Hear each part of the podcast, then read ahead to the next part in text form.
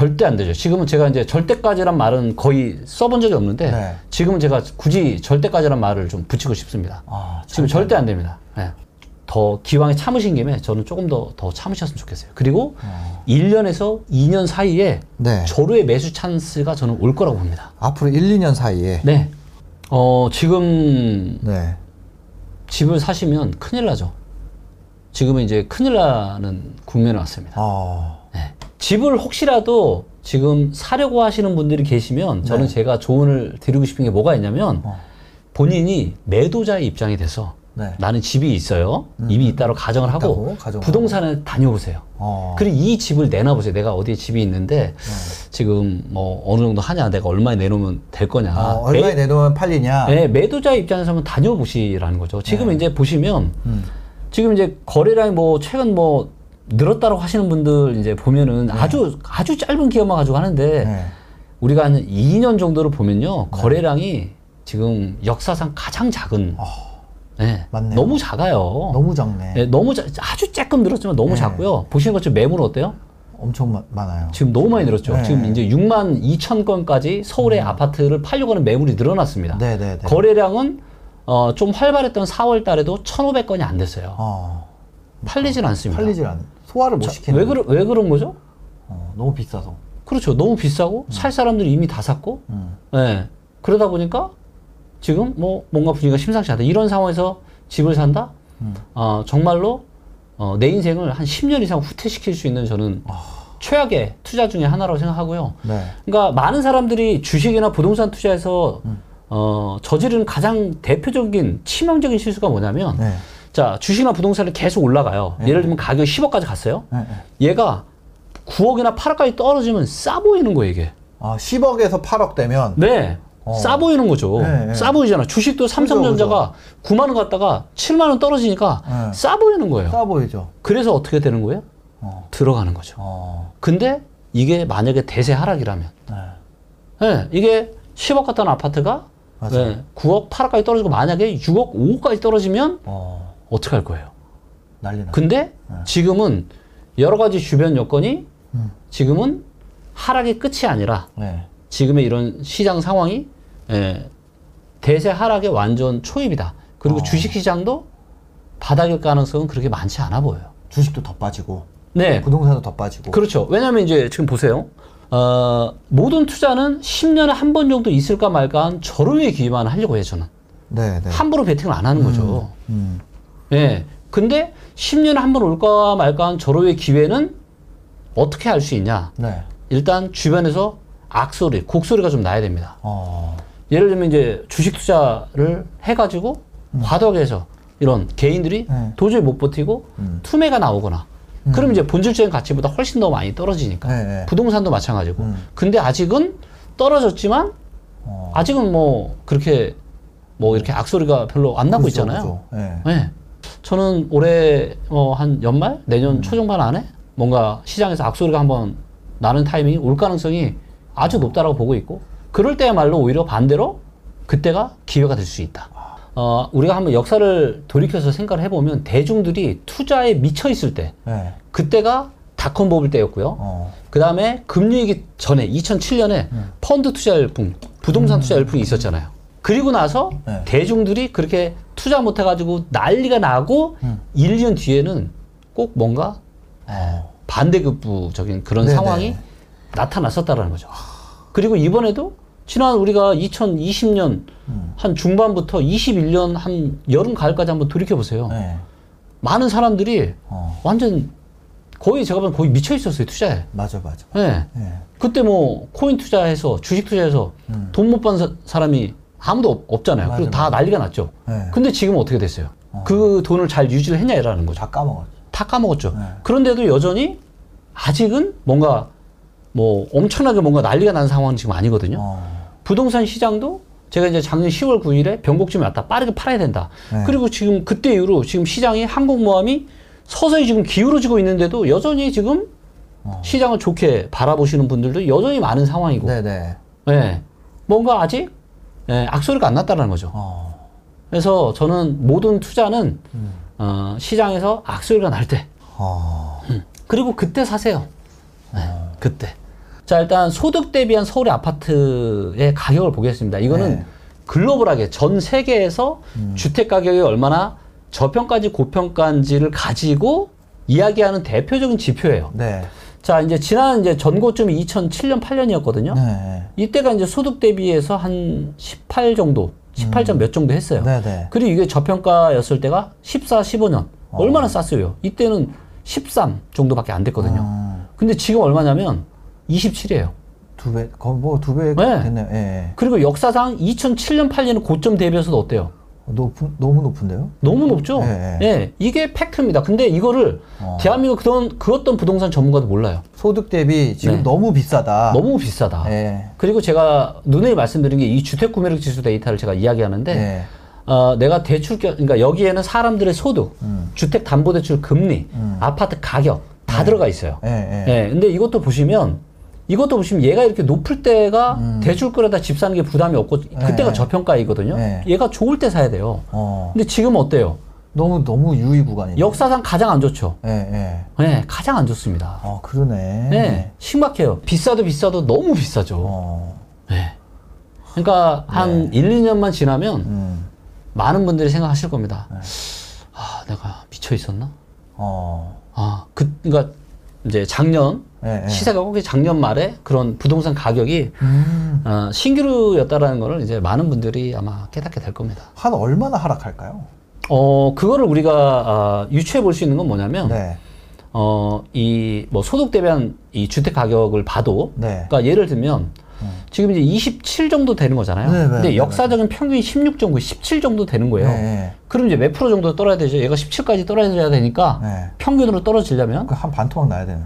예. 근데 이제 얘가 이제 그러니까 하- 항상 본질적인 가치만큼 움직이는 게 더 밑으로 떨어질 수도 있잖아요. 이게. 예, 예, 예. 그러면 진짜 반토막이에요, 반토막. 그니까. 예. 자, 그런데 제가 이제 또 이런 거는 이제 가장 또 신뢰하는 데이터 중에 하나가 뭐냐면 예. 이 통화량 대비한 이제 어. 아파트 시가총액 데이터인데 네. 그러니까 기본적으로 부동산은 음. 꾸준하게 우상향을 할 수밖에 없어요. 어. 예. 왜냐하면 시중의 통화량, 시중의 전체 돈은 계속 늘잖아요. 네. 돈이 늘어나요. 근데 이 돈이랑 부동산이랑 바꾸는 거잖아요. 음. 근데 부동산의 총량은 늘어요, 안 늘어요? 부동산은 늘죠? 부동산의 총량이 느나요? 늘지 않나요? 자, 부동산의 부동산은 건축물과 토지로 이루어져 있죠. 네. 일단 토지는 늘어요, 안 늘어요? 토지는 안 늘죠. 안 늘죠. 네. 자, 그다음에 건축물은 뭐가 문제냐면 건축물은 늘잖아요. 네. 오래되잖아요. 네. 그래서 사람들이 선호하는 어. 그런 건축물은 총량이 어느 정도 정해져 있습니다. 어. 늘어나도 많이 안 늘어나요. 어, 그러겠네. 그렇죠. 네. 자, 그래서 근데 이 총량이 정해져 있는 부동산이랑 계속 늘어나는 돈이랑 통화량이랑 바꾸는 건데 음. 그래서 통화량이 예를 들어서 100조일 때 1억이었다면 통화량이 2, 200조가 됐어요. 두 배가 늘어났어요. 음. 그럼 얼마 주고 바꿔야 돼요? 2억 주고 바꿔야죠. 음. 통화량이 늘어난 속도만큼 더 많은 돈을 주고 부동산을 사는 게 맞겠죠. 네, 이게 네. 그냥 이게 그냥 똔똔인 거예요, 원래는. 네. 네. 그래서 부동산은 음. 오늘이 제일 싸다라고 이야기를 하는 가장 큰 근거가 뭐냐? 음. 바로 이 통화량 때문이에요. 네. 네.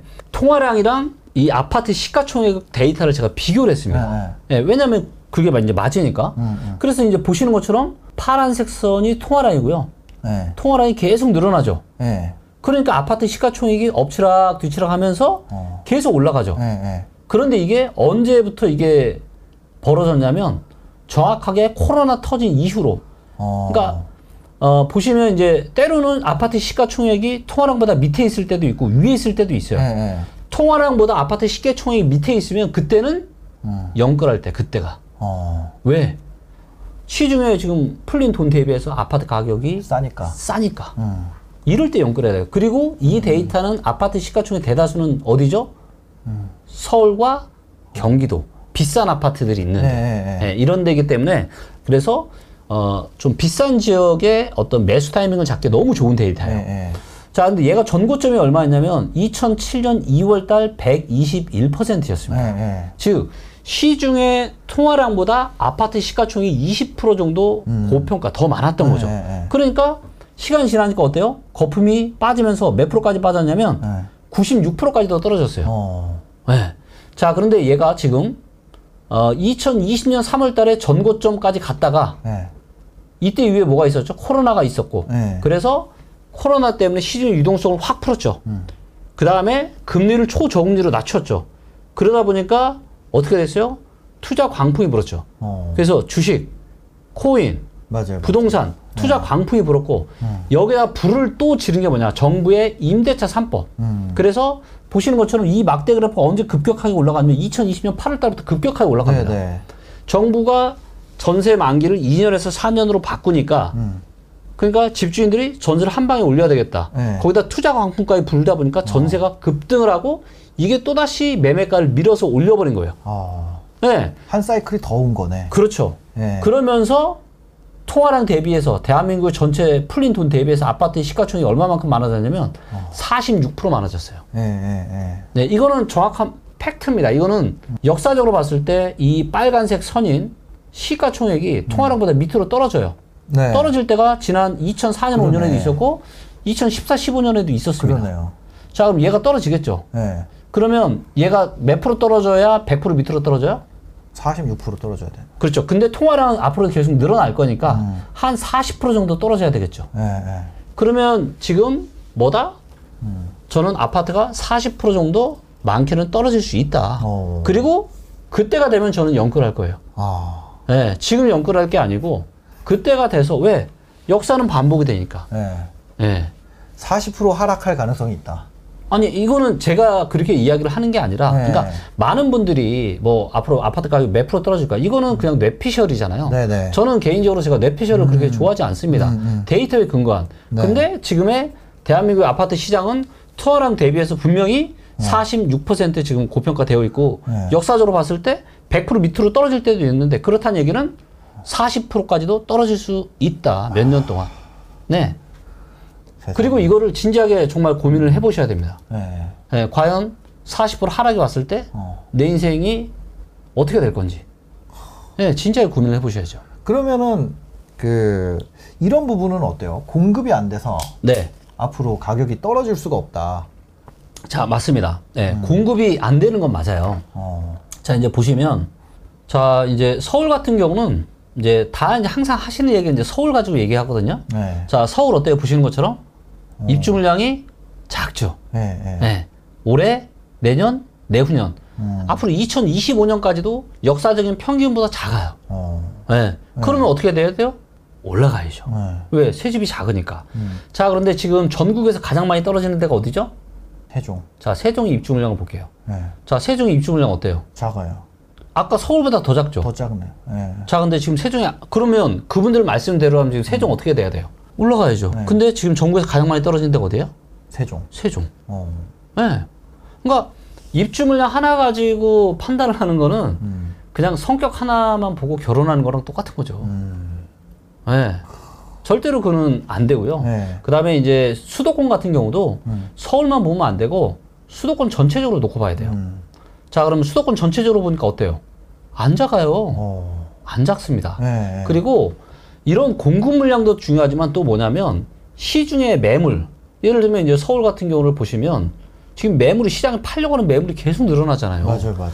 아니, 진짜로. 안 된다 그러더라고. 부동산이 장사가 안 된다고 그러더라고. 예. 네. 지금 완전 이제 그냥 손가락 빨고 있는 거죠. 음. 근데 이게, 그러니까 근데 지금은 금융위기 아니잖아요. 음. 그런데 금융위기 때만큼 거래량이 없는 거거든요. 네, 네, 네. 그게 왜 그러냐면 2020년 중순부터 21년 중순까지 코로나랑 임대차 3법 때문에 미래의 가수요까지 싹 다 끌어다 그때 거래량이 다 터졌어요. 아. 그렇기 때문에 거래량이 이제 없는 왜 더 이상 살 사람이 아무도 없으니까. 아. 네. 다시 찰 때까지는 기다려야겠네. 한참 기다려야죠. 한참 기다려야 되는데 만에 하나 혹시라도 음. 어떤 지금 지금 주변에 경제 돌아가는 상황이 지금 정말 심상치 않거든요. 네, 네. 심상치 않아요. 굉장히 지금 특히 이제 기업하시는 분들은 지금 굉장한 어떤 그런 긴장감을 가지고 네. 어, 지금 사업들을 지금 하고 계신데 어. 어, 만약에 이제 뭔가 이제 상당히 심각한 충격이 왔다. 네, 네. 그리고 이거는 한국 같은 경우는 한국의 2008년의 위기는 한국의 위기가 아니었어요. 어. 이거는 이제 미국의 서프라임 사태가 터져서 이것 때문에 이제 한국이 이제 문제가 됐던 건데 네, 네. 지금은 여러 가지 부동산 데이터를 봐도 음. 2008년보다 훨씬 더 많은 거품이 껴 있어요. 한국 부동산 시장에. 네. 그래서 어쩌면 이번에 금리 인상이나 여러 가지 지금 한국의 경제 fundamental도 지금 계속 안 좋아지고 음. 잘못 이게 이게 연쇄 반응으로 터지게 되면은 네. 한국판 서프라임 사태가 저는 터질 수도 있, 다 이번에는 어. 그러면 정말 심각한 문제가 부동산 시장에 나오게 될 거예요. 네. 그리고 이게 아마도 그 충격이 어, IMF 때와 금융 위기 때 어느 사이 즈음이 저는 될 거라고 봐요. 어. 그러니까 아, 금융 위기 때랑은 훨씬 더 비교도 안 될 정도로 큰 충격파가 오게 될 거고요. 네네. 그리고 역으로 따지면 그럴 때 음. 만약에 그런 찬스가 온다. 이건 뭐 올지 안 올지는 그 누구도 모르죠. 네네. 그러니까 뭐 근데 분명한 것보다 지금 신호등에 빨간불이 들어와 있는 거는 틀림없는 사실이다. 네. 예, 그렇기 때문에 혹시라도 그런 일이 생기고 그렇게 되면 엄청난 금액을 순식간에 하게 될 거예요. 음. 그리고 그때는 절호의 또 현금 가지고 계신 분들에게는 어. 절호의 매수 찬스, 내 집 마련을 할 수 있는 네네. 그런 기회가 저는 될 거라고 보고 있고 가장 좋은 건 네. 경매나 공매로 하시는 게 가장 저는 좋은 것 아. 같아요. 네. 그때 경매가 막 쏟아지면. 그렇죠. 어. 네. 왜냐면 지금 영끌에서 한번 기억나시죠? 2020년, 21년에 어떤 부동산 기사가 많이 나왔냐면 네. 2030 세대가 맞아, 맞아. 영끌에서 부동산 샀다는 얘기가 가장 네, 많잖아요. 맞아요, 맞아요. 자, 그런데 기본적으로 이, 2030 세대는 자산이 어때요? 없죠. 많아요? 자산이 없잖아요. 네, 없죠. 자, 그럼 소득이 높아요? 소득도 낮죠. 소득도 낮아요. 네. 근데 이런 분들이 영끌에 샀단 말이에요. 음. 근데 금리는 올라가고. 네. 그럼 어떻게 되겠습니까? 토해내야지. 그렇죠. 토해낼 수밖에 없는 그런 상황에 나타나게 될 거고, 어. 그런 것들을 경공매로 내가 운전, 그러니까 부동산 네. 투자를 잘하는 내가 운전을 한다라면 내가 운전을 잘하는 것도 중요하지만 음. 네. 내가 운전을 하고 있는 도로의 여건이 어떻게 바뀌고 있는지를 사실은 어. 알아채는 게 내 운전 네. 실력보다 훨씬 더 중요하다고 생각하는데 네. 지금 도로 상황이 양 옆이 지금 청길 낭떠러지라는 거죠. 어. 그래서 운전을 만약에 이제 뭐 정부가. 잘하면 어. 통과할 수도 있겠죠. 네, 그래서 네. 연착륙 할 수도 있을 겁니다. 어. 하지만 자칫 잘못했다가는 음. 사고가 날 수도 있는 가능성이 그 어느 때보다 많다라는 거죠. 음. 예. 그래서 그런 일이 오게 되면 네. 현금 가지신 분들이 엄청난 기회를 저는 예, 가져가게 될 거라고 보고 있습니다. 아, 지금은 절대 뭐 전국 중에 어디 뭐 사고 팔고 이런 것도 없이 그냥 일단 다 위험하고요. 네. 어, 그 다음에 이거를, 어, 그, 대출형 인덱스라고 하는 게 있는데, 네, 네. 어, 이걸 보면 또, 어, 이제 좀, 어디가 지금 그런, 어, 대출 관련한 이런 위험 지역이 어디 있는가를 또 저희가 파악을 할 수가 있거든요. 음. 네네. 음. 어, 이 데이터는 뭐냐면, 이제 대출형 인덱스라고 해서, 네. 그 지역에 있는 전체 예금액과 음. 대출액을 보여주는 거예요. 네, 네, 네. 자, 예를 들면, 인천 같은 경우는 지금 190%잖아요. 네. 인천은 요, 이제 파란색 선이 대출이거든요. 어. 인천의 전체 대출액이 지금 109조 원 정도 됩니다. 네, 네. 근데 예금액은 얼마예요? 57. 57조밖에 안 돼요. 네. 그리고 전국에서 비율이 가장 높습니다. 어. 이 이야기는 무슨 얘기예요? 만약에 금리 인상에 대한 부담이 온다면 어느 지역이 가장 위험해요? 인천. 인천이 가장 위험하죠. 네. 그 지역에 있는 예금액의 총량보다 대출액의 총량이 훨씬 더 많기 때문에 금리 인상에 대한 부담감이 훨씬 더 많을 거고 음. 혹시라도 충격이 오게 되면 네. 예, 이 지역들은 난리가 날 거고 그 다음이 제주. 제주도 예. 네. 그 다음에 경기도, 경남, 울산, 대구, 광주. 이제 이런 지역들이라는 거죠. 네. 상대적으로 가장 안전한 지역이 세종. 이제 세종과 서울.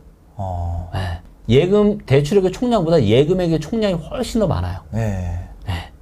그래서, 근데 이런 지역이 몇 개 안 된다. 어. 세종, 서울, 강원, 강원, 전북, 대전. 대전 정도가 대출액보다 예금액이 더 많은 지역이고, 네. 나머지 지역들은 대출에 굉장히 취약하다고 좀 볼 수 있겠죠.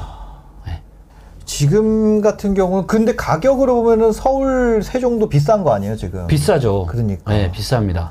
그리고 이제 요 예금 데이터만 놓고 보면 그런데 여러 가지 네. 이제 저평가, 고평가 인덱스들을 보면 네. 이제 굉장히 거품이 지금 많이 껴 있죠. 역사적으로. 아, 네. 지금 너무 거품이 심하다. 네.